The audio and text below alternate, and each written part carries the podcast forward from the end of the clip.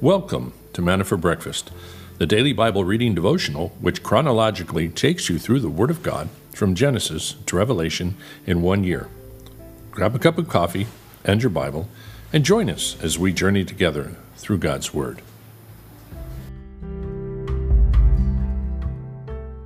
I am still in Albuquerque and we're having a lovely time. Renee's brother and uh, his wife are both here with us in the house, and we are. Uh, uh, they just flew in, and they're going to be going down to the, the funeral with us. So we're kind of we're going to be heading down tomorrow, but today we're relaxing, enjoying celebration of the Fourth of July, which already happened and has passed, and uh, went and had a nice family time with Renee's mom and sister and other sister, and actually two, three sisters, plus her brother.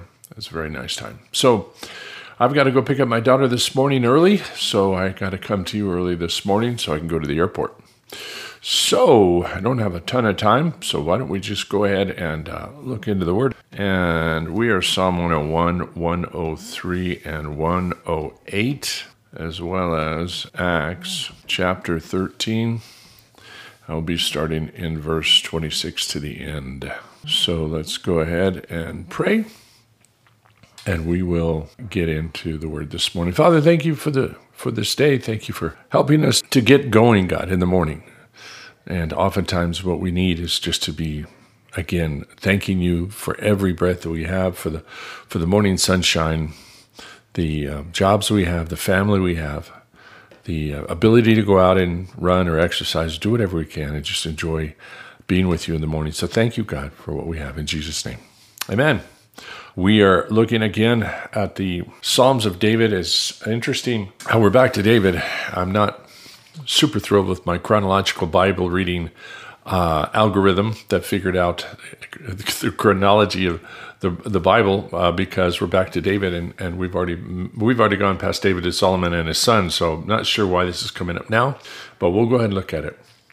A psalm of David I will sing loving kindness and justice to you, O Lord.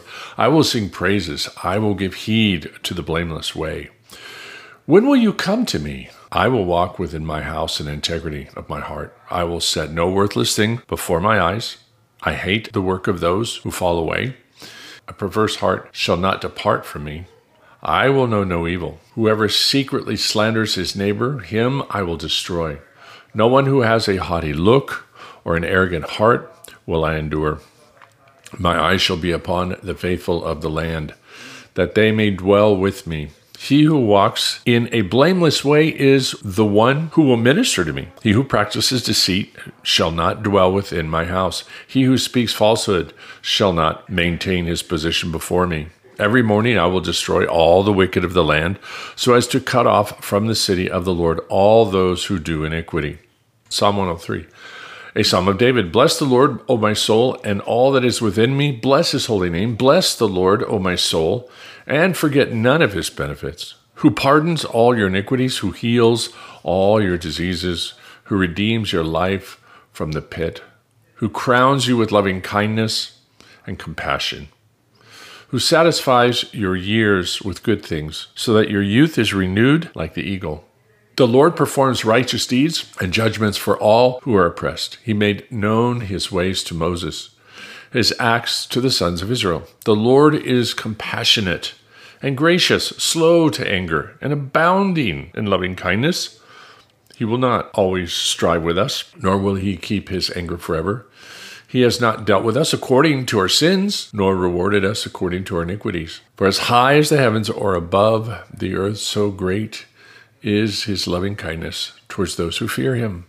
As far as the east is from the west, so far has he removed our transgressions from us. Just as a father has compassion on his children, so the Lord has compassion on those who fear him.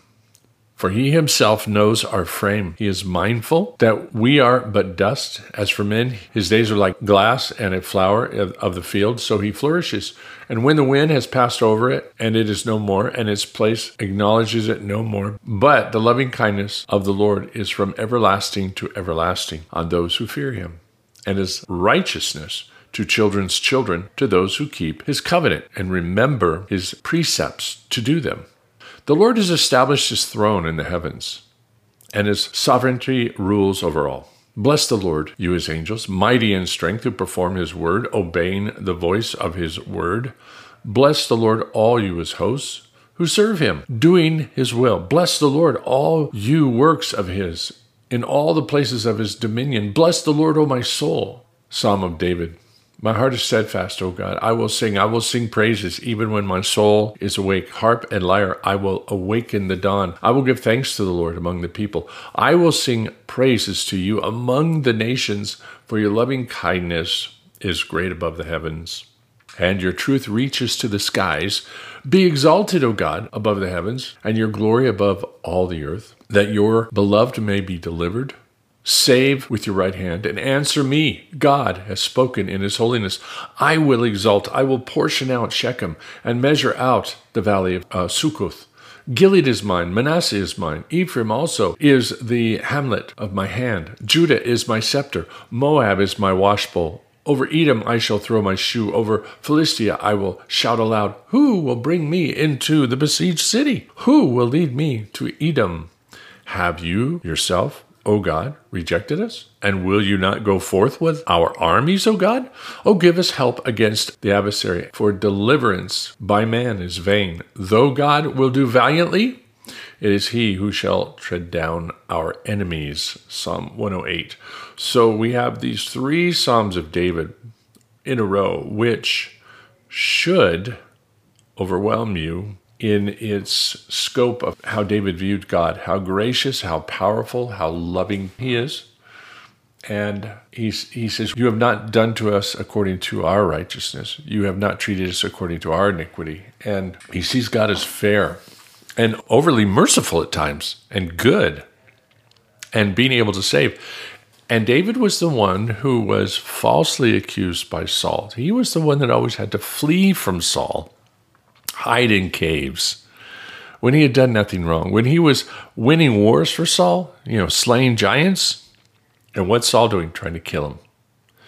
He takes his wife away. He's got to leave family and friends. He's got to go live in the desert. He's got to live. He went from living, uh, you know, the, the most honored soldier in Israel to to the most persecuted after doing everything right. So it is quite astounding how he could um, take this this whole tack, if you if you could say it, and and overlook all of the wrongs that Saul had done, and even after he was king, the different things that had happened to him, and still count God as gracious. Of course, we know he would have said this after his sin with Bathsheba, when he was humbled, but uh, he saw all that was right in the world was in God. Everything that God was doing was was good and according to his righteousness, and it was by his hand that everything was being fought for and won in his life for the kingdom, not by his own strength. So David didn't have the pride of these other kings. So, and of course, these are these are the songs that we sing in church all the time. How many of us have forgotten? We have sung many of those songs and forgotten that David wrote them and what he had gone through. It's really good encouragement to go back and read those. All right, we're in the the last half of, of Acts 13. And again, we're seeing these um, the gospel going out to the Gentiles, and the church is now growing, and the persecution is coming upon Saul and now Paul, and Paul going into these synagogues and and testifying about who God is, connecting the dots for those in the synagogues, the Jews about who Jesus was. So this is where we pick it up, brethren, sons of Abraham's family, and those among you who fear God. To us, the message of this salvation has been sent for those who live in Jerusalem and their rulers, recognizing neither him, the utterances of the prophets, which are read every Sabbath, fulfilled these by condemning him. And though they found no ground for putting him to death, they asked Pilate that he be executed. When they had carried out all that was written concerning him, they took him down from the cross and laid him in a tomb.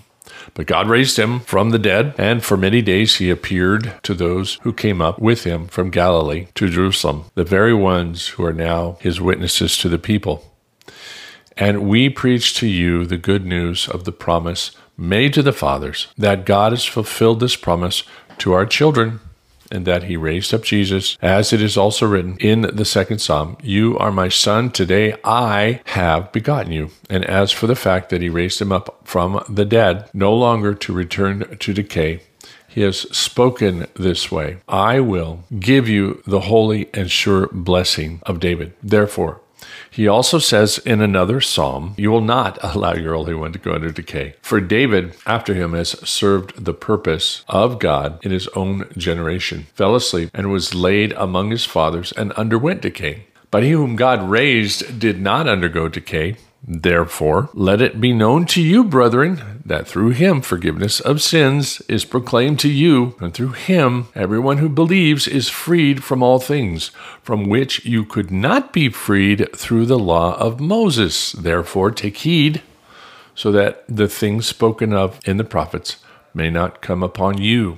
Behold, you scoffers, and marvel and perish. For I am accomplishing a work in your days, a work which you, you will never believe, though someone should describe it to you. As Paul and Barnabas were going out, the people kept begging that these things might be spoken to them the next Sabbath. Now, when the meeting of the synagogue had broken up, Many of the Jews of the God fearing proselytes followed Paul and Barnabas, who, speaking to them, were urging them to continue in the grace of God. The next Sabbath, nearly the whole city assembled to hear the word of the Lord. But when the Jews saw the crowds, they were filled with jealousy and began contradicting the things spoken by Paul and were blaspheming. Paul and Barnabas spoke out boldly and said, It was necessary that the word of God be spoken to you first. Since you repudiate it and judge yourselves unworthy of eternal life, behold, we are turning to the Gentiles. For so the Lord has commanded us. I have placed you as a light to the Gentiles, that you may bring salvation to the end of the earth. When the Gentiles heard this, they began rejoicing and glorifying the word of the Lord. And as many as had been appointed to eternal life believed. And the word of the Lord was being spread through the whole region, but the Jews incited the devout women of prominence and the leading men of the city, instigated persecution against Paul and Barnabas, and drove them out of the district but they shook off the dust from their feet in protest against them and went to Iconium, and the disciples were continually filled with joy and with the Holy Spirit. There you go with the, the transition in Paul's ministry from going from the Jews to the Gentile after Peter had already been shown that the Gentiles were now to be included in the church. So a big, uh, big transition and Paul is continually sharing with these Jews and explaining the Old Testament to them. In how, I don't know, three or four times he's quoting the Old Testament just in this last part of chapter 13. But think how radical it is. For thousands of years, these Jews only believed that their sins could be forgiven by an animal sacrifice, going to the temple, making sure it was spotless, making having it examined, and uh, purchasing it, of course, bringing it to them, placing their hand on its head, and then having the the throat slit, and acknowledging that their sins were being transferred to that animal. And now Paul comes along. He says God no longer recognizes that. Something that had been firmly established for thousands of years. He said God is now forgiving sins only through Jesus, whom you crucified. you know, you you could see how it would be a message that many people would resist. You're telling me that the only way I can be forgiven is to acknowledge that I killed that one heretic that was speaking blasphemy in their minds against the law of Moses. So you can see how the Jews would get pretty upset about a lot of this stuff uh, initially. And they did. And so we see that Paul now says, Now you don't want to listen to the word of the Lord, so I'm going to take it uh, now to the Gentiles. And so we have the Gentiles now coming to that place where they are receiving God's word. And this is why so many of the, the Jews were, I mean, the, the uh, Gentiles were rejoicing uh, immensely at that. Now, Charles Spurgeon, but I will deliver thee in that day, saith the Lord, and thou shalt not be given into the hand of the men of whom thou art afraid. Jeremiah 39 17. When the Lord's faithful ones are suffering for him, they shall have sweet messages of love from himself. And sometimes they shall have glad tidings for those who sympathize with them and help them. Ebed Melech was only a despised Ethiopian, but he was kind to Jeremiah. And so the Lord sent him this special promise by the mouth of the prophet. Let us ever be mindful of God's persecuted servants, and he will reward us. Ebed Melech was to be delivered from the men whose vengeance he feared. He was a humble black man, but Jehovah would take care of him. Thousands were slain by the Chaldeans, but this lowly Negro could not be hurt. We too may be fearful of some great ones who are bitter against us, but if we have been faithful to the Lord's cause in the hour of persecution, he will be faithful to us. After all, what can a man do without the Lord's permission? He puts a bit into the mouth of rage and a bridle upon the head of power. Let us fear the Lord, and we shall have no one else to fear. No cup of cold water given to a despised prophet of God shall be without its reward. And if we stand up for Jesus, Jesus will stand up for us. That's powerful. Father, thank you for this encouragement and this word this morning. And we do ask, God, that you make us ever mindful of those around us who are encouraging us and also encouraging the church, those who have put you first in all things, God, and are willfully going to the front lines of the battle, be it physical, spiritual, whatever it is, to be ministering your word. Thinking about the pastors that are in Ukraine and in Russia that minister to the soldiers, that go out of their way to bring hope to those that are hurting and dying, uh, and jeopardizing their own lives in any of the war torn areas, Father. They know people are going to perish and go into eternity. And so they look to the greater battle that's being fought between heaven and hell. And they go and offer hope. God, continue to use them, bless them mightily, God, and help them in their financial needs with their food and with their safety. Keep them safe, God. Make them like Paul and Barnabas as they go and proclaim the word to many times people that are kind of resistant. But because of the nature of what they do and they know eternity is staring them in the face, they can be very open. So we pray for that. We pray for those opportunities all over the place, wherever we are, in our own cities, in our own towns, that we help God, you could just use us to be bold, and that you also use us to be kind to the poor and kind to those that are in need, and recognizing the things that, that we can do to be giving a cup of cold water to those in a time of need, those that are ministering your word, but also those who are slowly dying, as we all are, of, of hopelessness and sinfulness and, and not knowing where to go, that they would see the kindness of the, servants of God and let that be the thing that leads them to repentance. So thank you, Father, for these blessings we have. As you continue to bless our day and, and bring in, God, just new opportunities for us and for those dealing with physical issues, emotional issues, God, may you continue to open them up to your love, your protection, and your healing. To trust you as we're reading here, to learn to trust in you. Thank you, Father. We love you very much, and we thank you for this beautiful day you've given us in Jesus' name. Amen. Well, there you go for a slightly shortened version of Manna for Breakfast. God bless you guys. We will see you tomorrow. Bye.